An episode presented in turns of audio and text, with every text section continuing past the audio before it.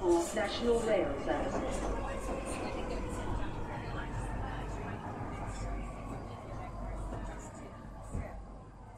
Bine ai revenit în stația Londra. Eu sunt Manuel Cheța de la manuelcheta.com și tu asculti podcastul Un Român în Londra. Suntem la episodul 285 denumit Piraterie în Vest. Cu semnul întrebării, piraterie în Vest. Acest episod a fost înregistrat în data de 20 noiembrie 2023, într-o zi de luni. Și în acest episod, bineînțeles, vreau să vorbesc despre motivele pentru care vesticii piratează filme sau jocuri și despre știri curente. Înainte de orice, vreau să fac un mic anunț. Podcastul de față este partea Think Digital Podcast Network și mă găsești pe toate platformele posibile, așa că nu uita să dea un like, un share și un review pozitiv ca să ajungă podcastul ăsta la cât mai mulți oameni. Ca de fiecare dată, laud un grup fain de oameni, 4 ONG-uri, respectiv. E E-Hub, The Romanian and Eastern European Hub, se ocupă de suport pentru muncă și violența domestică. The 3 Million pe Twitter, drepturile europenilor. Centrul Filia se ocupă de drepturile femeilor și eclair.org se ocupă de conștientizarea problemei traficului de persoane. 4 ONG-uri faine, să nu uităm că în marea majoritatea lor, peste 90%, constituite din femei. Femei care chiar își bat capul să schimbe lumea în bine. Bărbații se duc pe cariere, pe treburile lor, femeile sunt alea care sunt trag așa pentru alții, tot felul de grupuri și pentru alți oameni, alte societăți, alte lucruri. Și așa că hai să intrăm în subiectele de zi cu zi, dar până la subiectele de zi cu zi am o recomandare de carte. Citesc o carte nouă denumită The Black Swan, The Impact of the Highly Improbable, scrisă de Nassim Nicholas Taleb. So, cartea se numește The Black Swan, The Impact of the Highly Improbable, scrisă de Nassim Nicholas Taleb. E o carte și de filosofie, și de psihologie, și de investiții, și de matematică, în care, teoretic, este vorba să înveți de faptul că modul în care te gândești la evenimente care sunt improbabile, dar care au un efect extraordinar de mare asupra vieții tale, este nițel greșit. Toată lumea se gândește, hai să ne gândim la tot felul de evenimente care ar putea să ne afecteze pe viitor și despre care nu știm. Și în cartea asta se discută foarte mult despre incertitudinile vieții de zi cu zi. Și chiar povestește, de aia și titlul este The Black Swan sau Lebăda Neagră. Toată lumea întâlnise numai lebede albe. Mii și mii de lebede albe. Și ceea ce zice tipul ăsta la un moment dat, zice, la un moment dat a fost nevoie numai de o singură lebădă neagră ca toată lumea să se gândească la faptul că nu sunt toate lebedele albe. Înainte toată lumea credea că lebedele sunt numai și numai albe. Asta era toată știința, toată cunoștința legată de lebede. Când a fost descoperită o singură lebădă neagră, pac, s-au schimbat toate regulile jocului, ca să zic așa. Și ideea de Black Swan sau evenimente în astea care sunt în afara spectrului obișnuit, zice așa, sunt în afara spectrului obișnuit, au un efect extraordinar de mare asupra cunoașterii sau asupra oamenilor, economiei, vieții și, bineînțeles, odată ce s-au petrecut, oamenii cumva încearcă să raționalizeze și să spună că cumva s-ar fi așteptat ca acel eveniment să apară. Dar nimeni nu se aștepta ca acel eveniment să se întâmple până când s-a întâmplat, da? Cum e vorba de război, de COVID, de crash-uri astea economice extraordinar de mari, de chestiuni de genul ăsta, mari descoperiri în domeniul științific, să zicem, și zice, realitatea și societatea care ne-am construit-o noi e atât de complexă încât asemenea fenomene la care nu ne gândim, care vin din lumea incertitudinii, ne pot lovi într-un mod extraordinar de puternic, fără ca noi să ne dăm seama. Și cartea asta, de fapt, vorbește în termeni destul de simpli, legat de psihologie și filosofia de a înțelege realitățile, să zicem, societății moderne și să înțelegem ce e acel Black Swan și cât de cât cum să te pregătești pentru asemenea fenomene. Am ajuns doar la pagina 70 din 300 și ceva, dar e o carte chiar foarte faină și te face să regândești puțin mod de a gândi, de a filosofa, de a interacționa cu lucrurile din jurul tău. E o carte foarte faină, denumită The Black Swan, The Impact of the Highly Improbable, scrisă de Nassim Nicholas Taleb. Și acum câteva cuvinte legate de subiectul principal al zilei. Și nu e prima oară când am văzut treaba asta. În UK, în mai multe discuții legate de pirateria în vest. E vorba de pirateria de jocuri, de filme, foarte mulți piratează filme în vest. Și m-am mirat, pentru că discutam de britanici obișnuiți, de români mutați în UK, care au un salariu chiar mai mare decât mine. Vorbim de elvețieni, vorbim de tot felul de alte nații, dar inclusiv de britanici, piratează. Bineînțeles, cu VPN, cu servere separate, alte chestii, știi, dar m-am mirat. Măi, când am plecat în 2015 din România, mi-am promis că nu o să mă pun să piratez niciun fel de lucru. Nu m-am ținut de promisiune, dar ajung la motivul pentru care nu m-am ținut de promisiune cu totul. Și am zis, măi, singurul motiv pentru care în România piratam și eu și mulți alți oameni, nu, în ce sens pirata? Da?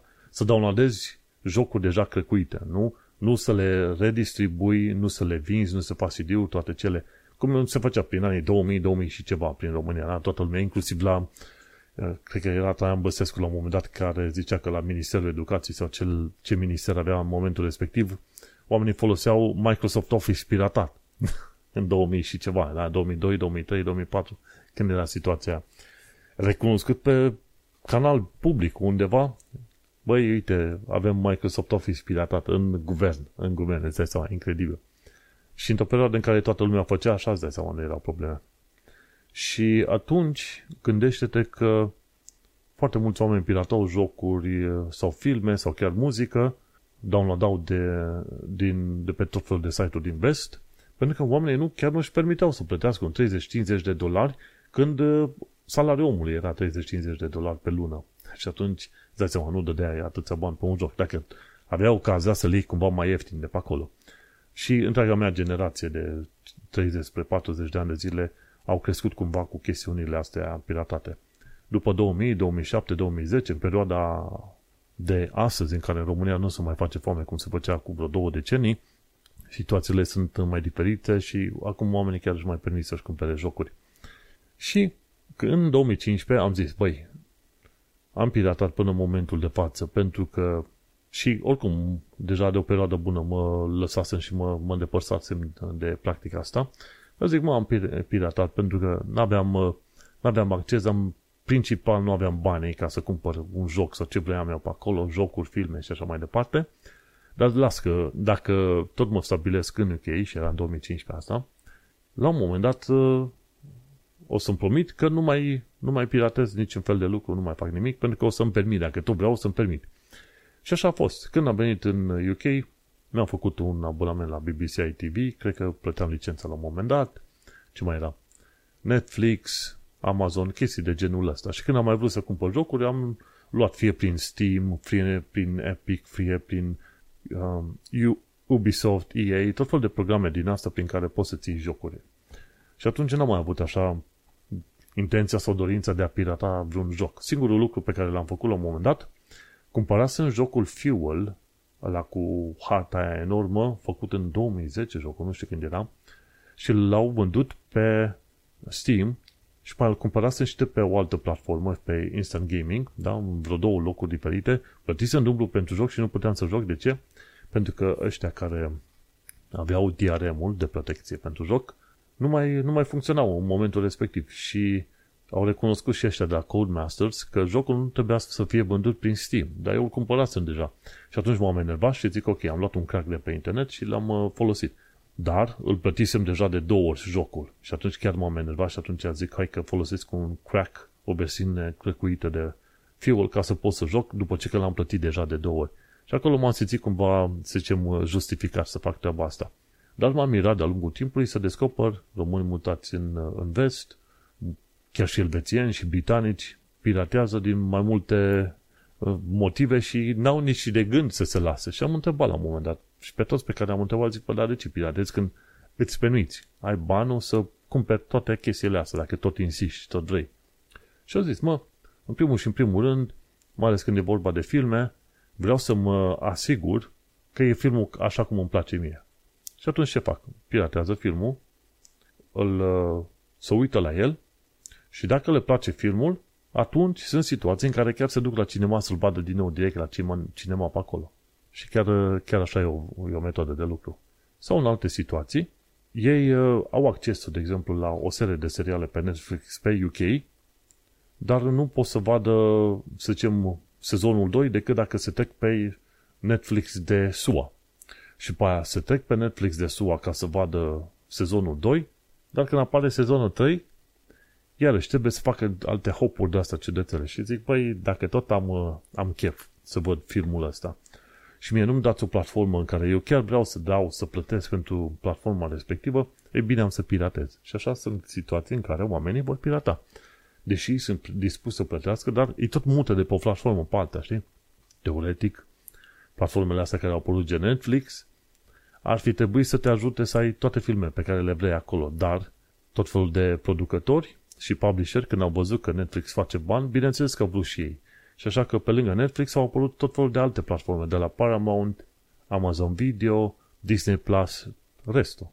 Și în felul ăsta, uite-te cum au trecut anii, și în loc să îți faci un abonament la o singură firmă de streaming în care poți să vezi ce vrei, ce canale vrei tu, au ajuns oamenii să-și facă contul la 6, 7, 8 platforme diferite și dau 100 și ceva de lire pe lună, 120, 130. Am un coleg care dă, cred că aproape de 150 de lire, pentru că și-a făcut abonament la toate platformele posibile, inclusiv YouTube Premium, ce vrei tu acolo și te doare capul. Zic, măi, ce bani lasă oamenii aia lunar ca să aibă acces la 1.000.000 de filme, să-și petreacă timpul urmărind filmele alea în loc să citească cărți, dar banii lor, timpul lor. Și te uiți la situații de genul ăsta, într-adevăr, da, până la urmă vrei să plătești, dar n-ai acces la serialele la care vrei tu, sau la un moment dat sunt împărțite un serial pe o platformă, un serial pe alta, pe alta, pe alta și ca să vezi fiecare sezon în parte la serialul respectiv trebuie să-ți faci contul la 3-4 platforme diferite. Iarăși o chestie foarte enervantă. Și atunci asta e un alt motiv pentru care piratează oamenii în vest, e că n-au acces la lucrurile pe care le vor ei când vor ei. Știi? Vorba de, cum îi zice, de comoditate, de acces, de genul ăsta. Și sunt unii oameni care zic așa, cu nonșalanță, nu-i nimic, îmi puneți VPN-ul și mă uit prin VPN și la repede poveste. Nu fac așa probleme. Și m-am uitat așa, zic, băi, oamenii ăștia chiar nu fac treburi pe acolo. Într-adevăr, și în UK, când au fost condamnați oameni pe chestiuni de piraterie, au fost oameni care, într-adevăr, făceau ripuri de jocuri, de filme, de ce vrei tu și le vindeau pe mai departe, făceau site-uri propriu-zise, nu neapărat oamenii care își făceau, care downloadau pentru ei înșiși. Dar chiar și oamenii care își downloadează pentru ei înșiși folosesc măcar un VPN ca să se protejeze cumva în felul ăsta. Dar, într-adevăr, m-am mirat în nonșalanța cu care, nu unul, doi, ci destul de mulți vestiși, da, britanici de aici, din UK, piratează jocuri, filme, ce vrei tu pe acolo. Și e interesant de văzut, să zicem, dinamica asta. Când, venind din România, eu caut să fiu mai catolic decât papa, bine, cumva mie mi se potrivește treaba asta, pentru că am o mulțime de cărți pe care vreau să le citesc și e bine că nu vreau să piratez ca să am acces la toate jocurile pe care le vreau eu. Am lista de jocuri pe care vreau să le instalez, să le joc, dar o să le instalez doar și o să le cumpăr doar când văd că sunt la un preț mai redus. Nu dau 50 de lire, aștept să mai treacă o lună, 2, 3, 4 și atunci le iau la jumătate de preț sau ceva de genul ăsta. Și atunci e simpatică treaba în felul ăsta. Între timp pot să mă uit la tutoriale, mă uit la știrile mele obișnuite, ascult podcasturile obișnuite și citesc cărțile pe care vreau eu să le citesc în mod obișnuit. Cumva mie mi se potrivește treaba asta. Dar, ca să fac o recapitulare, oamenii piratează pentru că este ușor, piratează pentru că n-au acces la materiale și tot mută pe tot felul de platforme, sau piratează pentru că nu vor să se ducă până la cinema, că e mai comod să facă de acasă. Și atunci ar fi 3 motive mari. Ușor cu comodul parcă s-ar confunda, dar parcă nu-i tot una, pentru că sunt motivele diferite. Și altă chestie, pentru că oamenii nu vor să plătească prea mulți bani la tot felul de platforme posibile și imposibile. Pe Londra, cel mai ieftin bilet pentru cinema, cred că ar fi undeva pe la vreo 7 sau 10 lire, undeva la marginea Londrei. De obicei e minim 13 lire pentru un bilet de cinema și câteodată chiar mai mult de atât, în funcție de ce vrei tu. Și e destul de scump, ca să zicem așa. Dar gândește-te, dacă te duci săptămâna la câte un film, nu ai sărăcii. Să nu uităm că în Londra plătești pentru pentru o bere în centrul Londrei vreo 6-7 lire. Și atunci și ieși la o mâncare în oraș, plătești 15-20 de lire. Da, destul de mult e scumpă viața în Londra, ca să zicem așa. Așa că un bilet de 13-15-20 de lire pentru cinema nu e extraordinar de mare. Oricum, oamenii se duc foarte mult în Londra și la piese de teatru, operete și acolo își mai petrec timpii. Și uite așa, piraterie în vest, da, încă are loc și încă destul de mult. Autoritățile nu urmăresc toți oamenii care își downloadează ei filme, ce vrei tu, dar, în schimb, oamenii totuși piratează pentru anumite motive, mai mult sau mai puțin valabile, ca să zicem. În principiu, oamenii ar da, care avea accesul potrivit și la un preț mai normal, așa ca să zicem noi. Pentru că piratează că e ușor, că e scump, ori că nu au acces în mod direct la lucrurile respective. Și cam asta e toată discuția. Cum e în cazul tău? Ai piratat de un material de orice fel pe UK?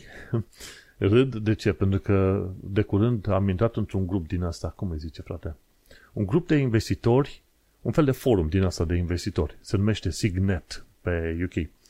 Și în grupul respectiv plătești vreo 25 de lire pe an ca să ai parte la un grup de investitori și te întâlnești cu ei în ședințe de asta Zoom. Și ședințele astea sunt ca un fel de forum care au loc cam o dată pe lună, la o anumită oră, timp de o oră, jumate, două, ceva de genul ăsta și se întâlnesc oamenii și îi povestesc ei. Uite, mi-am ales asta din motivul ăsta, mi-am ales asta din motivul ăla la altul. Și ce m-a distrat și pe acolo e că la un moment dat discutau oamenii între ei în e-mail, băi, ce fel de carte, despre ce carte s-a discutat la o anumită ședință, la o altă ședință, zice despre cartea asta. Și la un moment dat cineva a trimis un PDF la toată lumea cu cartea respectivă, carte pentru care în mod normal lumea trebuie să plătească bani.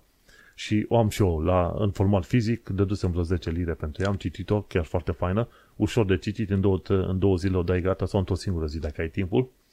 Și m-am mirat că omul respectiv din forum a dat la toți oamenii din echipa respectivă, uite pe aici, asta e cartea pe care o citesc în PDF, luați și citiți și voi. What?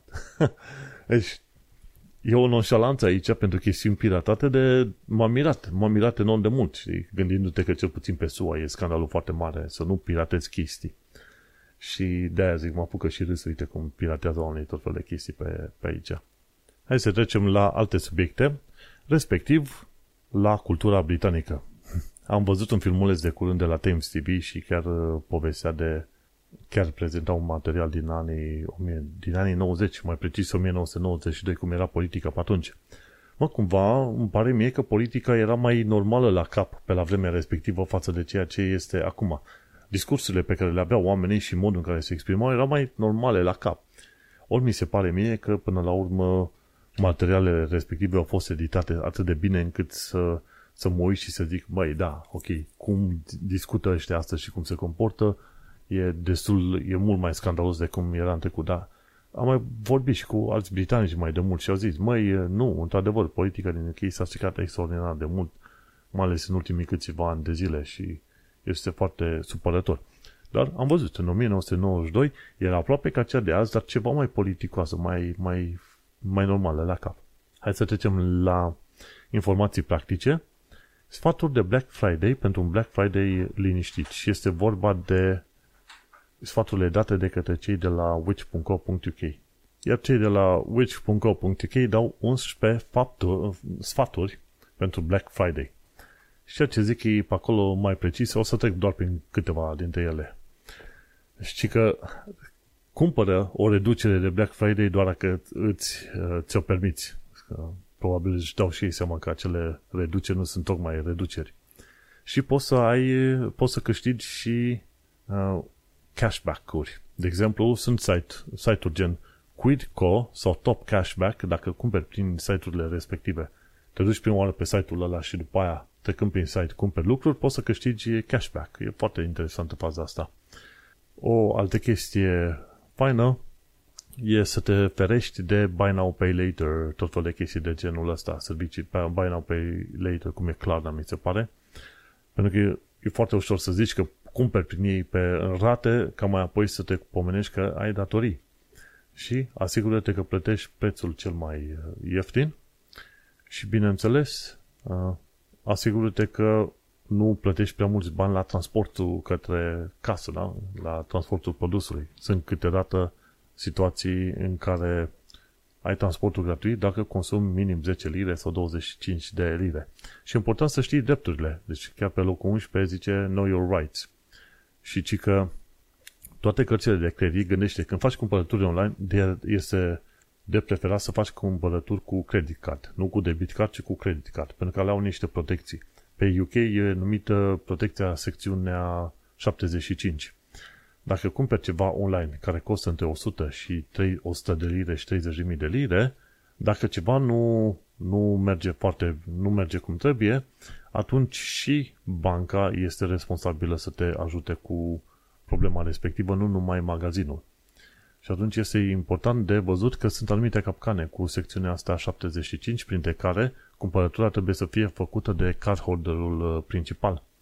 Și atunci trebuie să te gândești că protecția aia apare dacă ai minim 100 de lire plătiți online, n-ai voie să fie secondary cardholder și trebuie să ai grijă ca cumpărăturile să nu fie făcute pe third-party sellers. Trebuie să fie direct. Acum nu știu cum îți dai seama, știi? Dacă ești pe third-party seller sau nu. Știi că e vorba de faptul că third-party pe anumite online marketplaces ar putea să fie problema asta, gen cum ar putea fi eBay sau Amazon, deci trebuie să ai grijă și pe acolo. Dacă cumperi direct de la Amazon e o chestie, dar dacă cumperi prin Amazon de la alt magazin s-ar putea să fie mai complicat. Dacă cumperi direct de la magazinul la în sine fără terțe părți, atunci s-ar putea să fii acoperit. Și mai sunt situații în care la Buy Now Pay Later, cumpărături Buy Now Pay Later ar putea să nu se aplice cum trebuie protecția asta. Da, deci e bun de știut că ai o oarece protecție, dar aia se aplică doar în anumite cazuri foarte bine stabilite.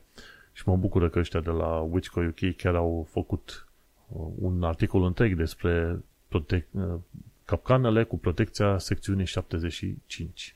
Aici încheiem prima jumătate a podcastului. După o mică pauză, urmăm cu restul știrilor de pe UK. Și așa, după pauză, hai să discutăm despre viața în Londra și în sănătate. Dacă vrei să vezi trandafiri luminați foarte mișto, du-te la Grosvenor Square. În perioada asta este o campanie care se atrage atenția asupra cancerului, o campanie făcută de către Royal Marsden Cancer Charity. Și în Grosvenor Square chiar au pus niște trandafiri luminați. Este vorba de faptul că au niște trandafiri din ăștia artificial cu lumini înăuntru, foarte interesant. Și vizitatorii sunt invitați să aducă bani pentru The Royal Marsden și tot ce e de făcut este să te duci acolo, cumperi un asemenea trandafiri și cumperi, dar ți se cere să faci o donație cam de vreo 10 lire pentru fiecare asemenea trandafir. Da? Și atunci mi se pare că pot fi văzute chestiile astea până pe 19 decembrie 2023. Așa că este foarte fain dacă vrei să ajuți în situații de cancer și să vezi niște trandafiri luminați mișto pe acolo, în Grosvenor Square, de ce nu? Te poți duce. Tot ce e de făcut ca să descoperi unde e Grosvenor Square e să cauți cu Google Maps. În mod sigur, orice hartă sau orice aplicație ai cu Google Maps se găsește foarte bine. Grosvenor Square e chiar în zona Mayfair. Deci acolo, în zona 1, zona mare a Londrei, ca să zicem așa, puțin mai la dreapta de Hyde Park. Foarte interesant conceptul și de ce nu. Și pe mai departe, ce am aflat legat de Londra e că sfera nu va fi acceptată la Stratford în forma actuală. Am discutat acum 1 sau 2 episoade de faptul că primarul Londrei verifică detalii legate de sferă. Sfera respectivă trebuia să fie o sferă înaltă de vreo cât 80 de metri, diametru de 80 de metri, undeva în zona Stratford, cu LED-uri pe interior și pe exterior și ar fi trebuit să fie o reclamă enormă și a avut foarte mare succes în zona Las Vegas, în SUA. Iar primarul Londrei a refuzat forma actuală a sferei pentru că a zis, măi, în zona în care vor să construiască ăștia sfera, una la mână ar crea blocaje foarte mari în zona Stratford, pe la stația Stratford, și a doua, dar fiindcă lumina de la reclame ar fi pe din afara sferei, ar afecta foarte mult, să zicem, rezidenții din zona respectivă. Și așa că, din astea 2 motive, proiectul a fost anulat. Și a spus că ar fi deschis primarul Londrei să accepte un nou proiect al sferei dacă rezolvă acele două probleme cu congestia la Stratford și cu lumina de pe exteriorul sferei. Și atunci, în felul ăsta, vom vedea cum vom mai fi mai departe. Ar fi păcat să nu existe măcar pe interior, sau dacă nu, poate la un moment dat te pomnești că mută sfera în alte părți, cine știe cum o fi treaba, dar e un concept foarte interesant, costă, cred că, de la 1 până la 2 miliarde de dolari să construiască o asemenea sferă și caută o mulțime de filme pe Twitter sau în alte părți, caută The Sphere Las Vegas. Și, într-adevăr, e absolut incredibil ce poți să obții în zilele noastre cu tehnologia și cu un concept așa interesant de a face reclamă pe o sferă enormă într-un oraș. Și acum să discutăm de știrile de zi cu zi. Sunt vreo câteva, am avut grijă să le tai la număr, pentru că altfel mă puteam duce să citesc toate zilele din săptămâna, să ți le punem în ordine și gata. Deși o perioadă am făcut treaba asta, dar când a venit pandemia, gata, n-am mai folosit ziare și am folosit mai multe știri în genere. Bun, ce am înțeles de curând e că Rishi Sunak ar vrea el să iasă din ECHR, European Court of Human Rights. Da? Nu o să se întâmple treaba asta, pentru că ei, vrând să deporteze către Rwanda, tot zic așa la ședințele lor conservatoare, că vor să iasă din corpul ăsta, Curtea Europeană a Drepturilor Omului, ca să reușească să deporteze oameni către Rwanda. E vorba de acei azilanți sau refugiați care vin pe mare cu bărcile. Și în principiu se pare că tot n-ar fi în stare n-ar putea să facă treaba asta, chiar dacă este din Curtea Europeană a Drepturilor Omului, pentru simplu motiv că există vreo 4-5 alte legi în UK. Deci ar trebui să iasă și de acolo și din Curtea Europeană și să modifice alte 4-5 legi ca să poată să trimite oamenii către Rwanda, să facă deportările către Rwanda. Și este foarte probabil că până la urmă nu va reuși să facă niciuna dintre toate treburile astea, mai ales că una dintre instanțe chiar a și anunțat că azilanții / refugiații care vin cu bărcile nu pot fi deportați către Rwanda. Curtea Supremă din UK a zis treaba asta. Și atunci Home Office nu poate să facă prea multe chestii vrute și nevrute când propriile legi din UK nu le permit să facă asemenea lucruri de genul ăsta. Dar asta nu îl împiedică pe Rishi Sunak să mintă, cum au mințit și alți prim-miniștri înaintea lui pe chestii de genul ăsta. Și e trist că până la urmă sunt probleme mult mai mari decât faptul că îți vin niște azilanți, își riscă viața, sunt unii oameni care riscă și sunt gata să și moară, adică nu vor ei, dar sunt gata să și moară, numai ca să ajungă la o viață mai bună în UK. Și îi găsești pe aia să fie țapiți spășitori pentru toate problemele UK-ului.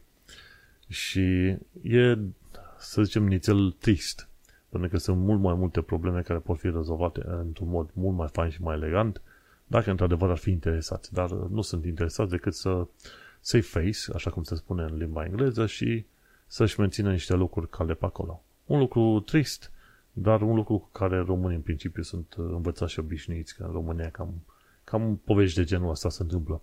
E drept, asta e o dezamăgire destul de mare, pentru că nu te așteptai să vezi comportamente de genul în închei, dar știi cum este, asta e viața, trăiești, te chinui, te bucuri că societatea este mai ok aici și te duci pe mai departe. Înveți cum să te orientezi mai bine în viață și să îți continui viața, cariera, să înveți tot felul de lucruri, integrare, etc. Dar trist. Trist că chiar măcar se discută, chiar și în glumă, dacă nu altfel, să iasă UK-ul din Curtea Europeană a Drepturilor Omului. Ce am mai descoperit pe mai departe este că evreii au devenit ținta mai multor atacuri în UK. E vorba de ostilitățile împotriva evreilor a crescut. Deci, când Arabia Saudită omoară 10.000 de musulmani în Yemen, sau când mulți musulmani se omoară cu ei în țările alea arabe pe acolo sau în nordul Africii, măi, nu se scandalizează lumea așa de tare. Ei, când este un război între Israel și Hamas, ok, se scandalizează întreaga planetă și, în plus, sunt atacați evrei, care una e nația și alta este țara. Una e să aibă nația evreiască și alta e să aibă cetățenia israeliană. Sunt lucruri nițel diferite, tocmai de aceea o să vezi că destui evrei nu sunt de acord ca Israelul să continue pe mai departe blocajul Gaza, de exemplu. Și în tot fel de discuții de genul ăsta, îți dai seama că, băi, e într-adevăr, e o diferență. Evreii din afara Israelului au fiecare viața lor, atitudinile lor și lucrurile lor, dar sunt cumva atacați și pedepsiți pentru chestiuni pe care le face Israelul ca țară. Și o bună parte din israelieni, într-adevăr, nu sunt mari fani ai politicilor de dreapta a lui Netanyahu din Israel. Și uite cum se răspund chestiile asupra Londrei. Și cum în Londra, în ultima perioadă, n-am mai ieșit la plimbări prin zonele centrale, încercând să evităm tâmpenile alea de comportamente, că au fost anumite comportamente chiar vădit violente și agresive din partea unor grupuri din asta palestiniene și atunci nu te ții deoparte, știi? La un moment dat să te vezi înconjurat de astea, ești cu Palestina sau nu, sau alte chestii, știi? Sau faze de ăla. Stai mă, prietene, că sunt oameni care sunt și neutri și n-au treburi cu conflictul ăsta nici de o parte, nici de alta. Trebuie acceptat, știi? Și atunci ce s-a descoperit? Că și antisemitismul în universitățile din UK este destul de mare și studenții nu se simt în siguranță. Din nou, una este Israelul, asta e, sunt tot felul de cetățeni, nu cetățeni, ci nația evreiască, oameni care probabil n-au fost în Israel ever, în viața lor, nu? Tot felul de cetățeni de asta. Și ce s-a descoperit de curând? Ce a fost... să zicem, poliția a fost implicată în niște chestiuni, de exemplu un convoi de mașini a trecut prin Londra, din zona Tower Hamlets către centrul Londrei, pe acolo. Un protest din asta palestinian, dar convoi de mașini, nu știu, cred că erau vreo 15 mașini, 18 mașini, ceva de genul ăsta. Și a intervenit poliția și i-a oprit, pentru că erau foarte, foarte agresivi, cum mergeau pe stradă și se pare că vreau să se ducă și în zona de cartiere evreiești, ca mai apoi să îi abuzeze pe evrei acolo, în sensul că să țipe la ei de tot felul de chestii anti-evreiești, antisemite, știi? Și a fost zeci de oameni au fost arestați, convoia a fost oprit, chestii de genul ăsta, știi? Și e bine că au făcut treaba asta, pentru că până la urmă începi să te comporți să ai convoie, da? Cum aveau ăștia atacatorii Hamas când s-au dus în Israel, nu? Și atunci, uite, vezi conflicte mondiale câteodată ajung să se răsfângă și în Londra. Dar cele mai mari, să zicem, și ciudate reacții și poate chiar violente reacții sunt de obicei când îți popoare arabe / musulmane, da? În conflict cu alții și atunci vezi că și protestele sunt de asemenea natură. Curios lucru în toate protestele astea cu Gaza e că sunt, vezi pancarte în alea, Queers for Palestine. Iar ei nu-și dau seama că cei care sunt queers, like LGBTQ și așa mai departe, ei n-ar fi acceptați în Palestina și ar fi chiar omorâți, pentru că în Palestina se practică religia musulmană fundamentalistă. Nu discuți acolo cu gay și alte chestii, știi? Aceiași gay care protestează pentru Palestina, care aceiași gay ar fi omorâți în Palestina, dar nu se mai discută chestia asta.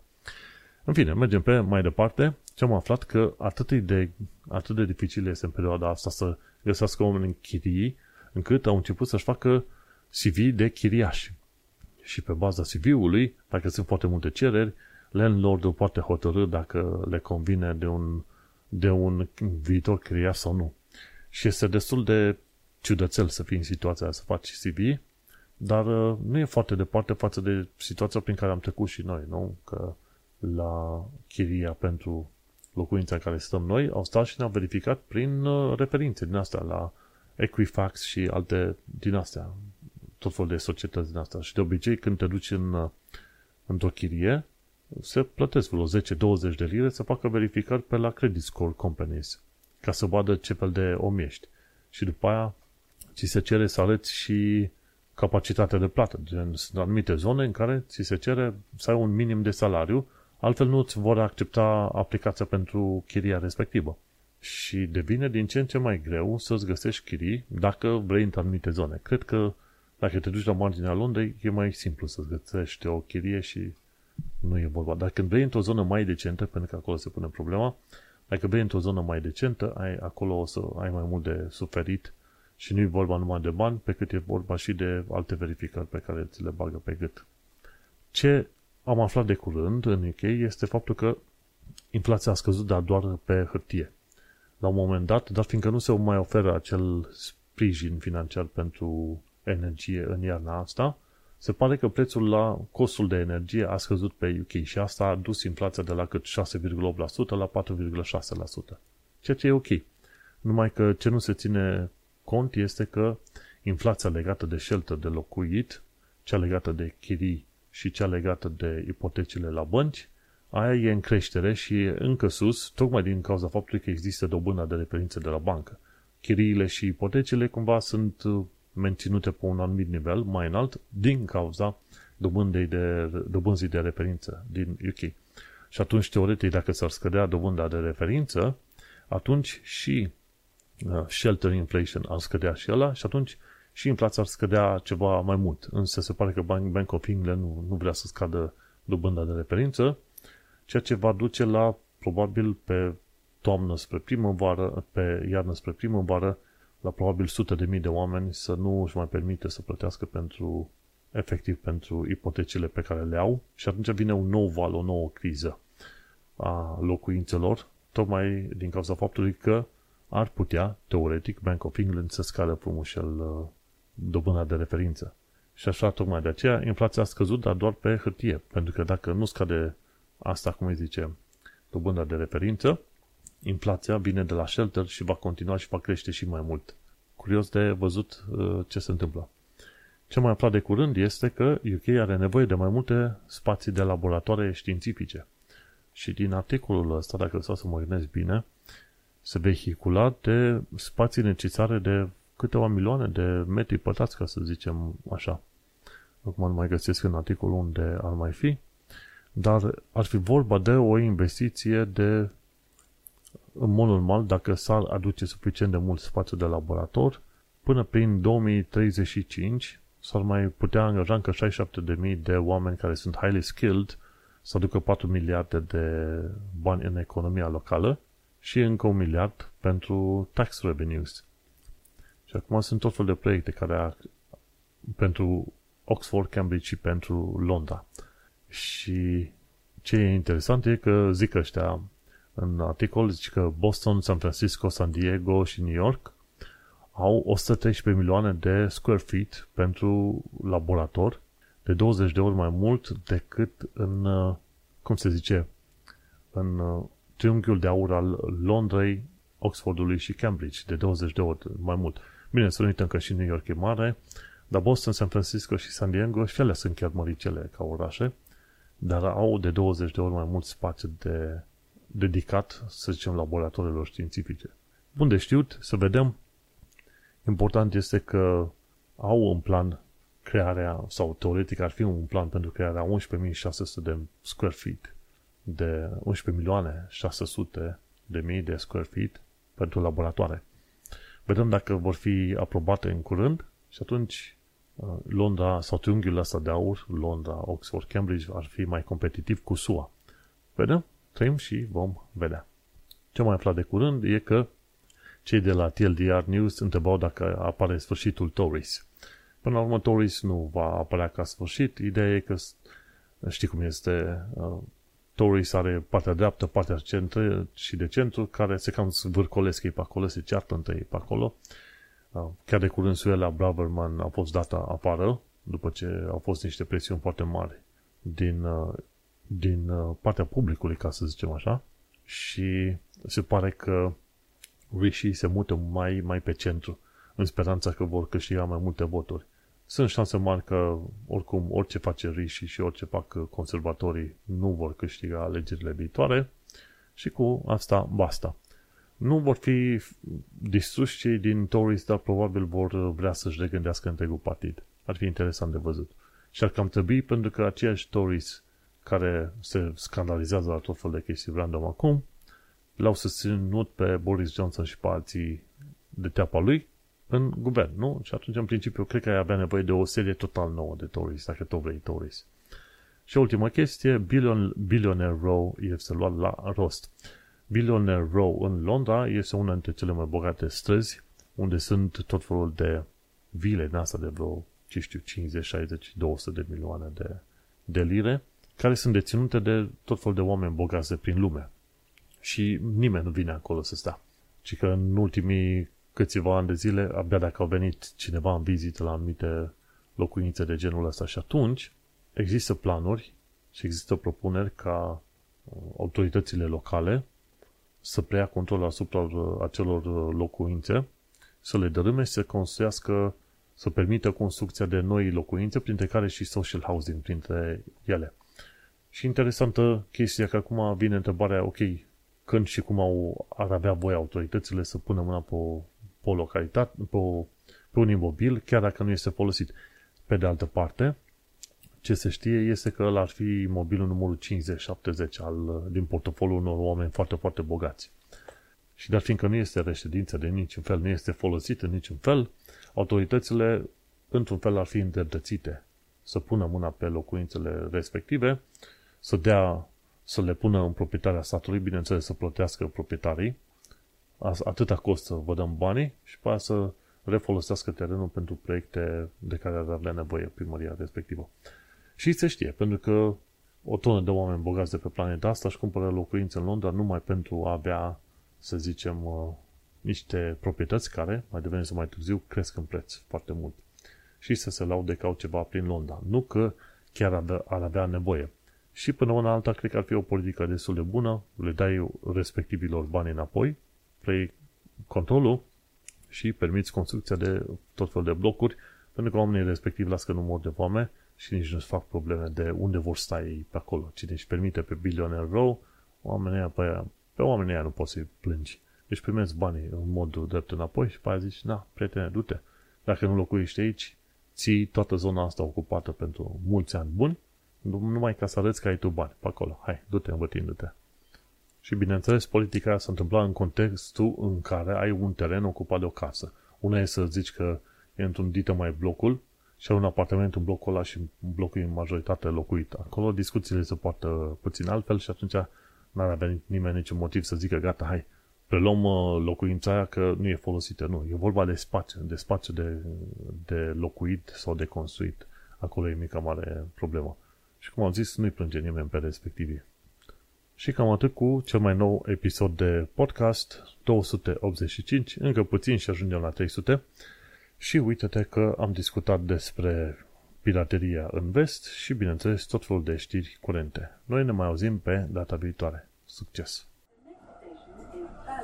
Change here for National Rail Services.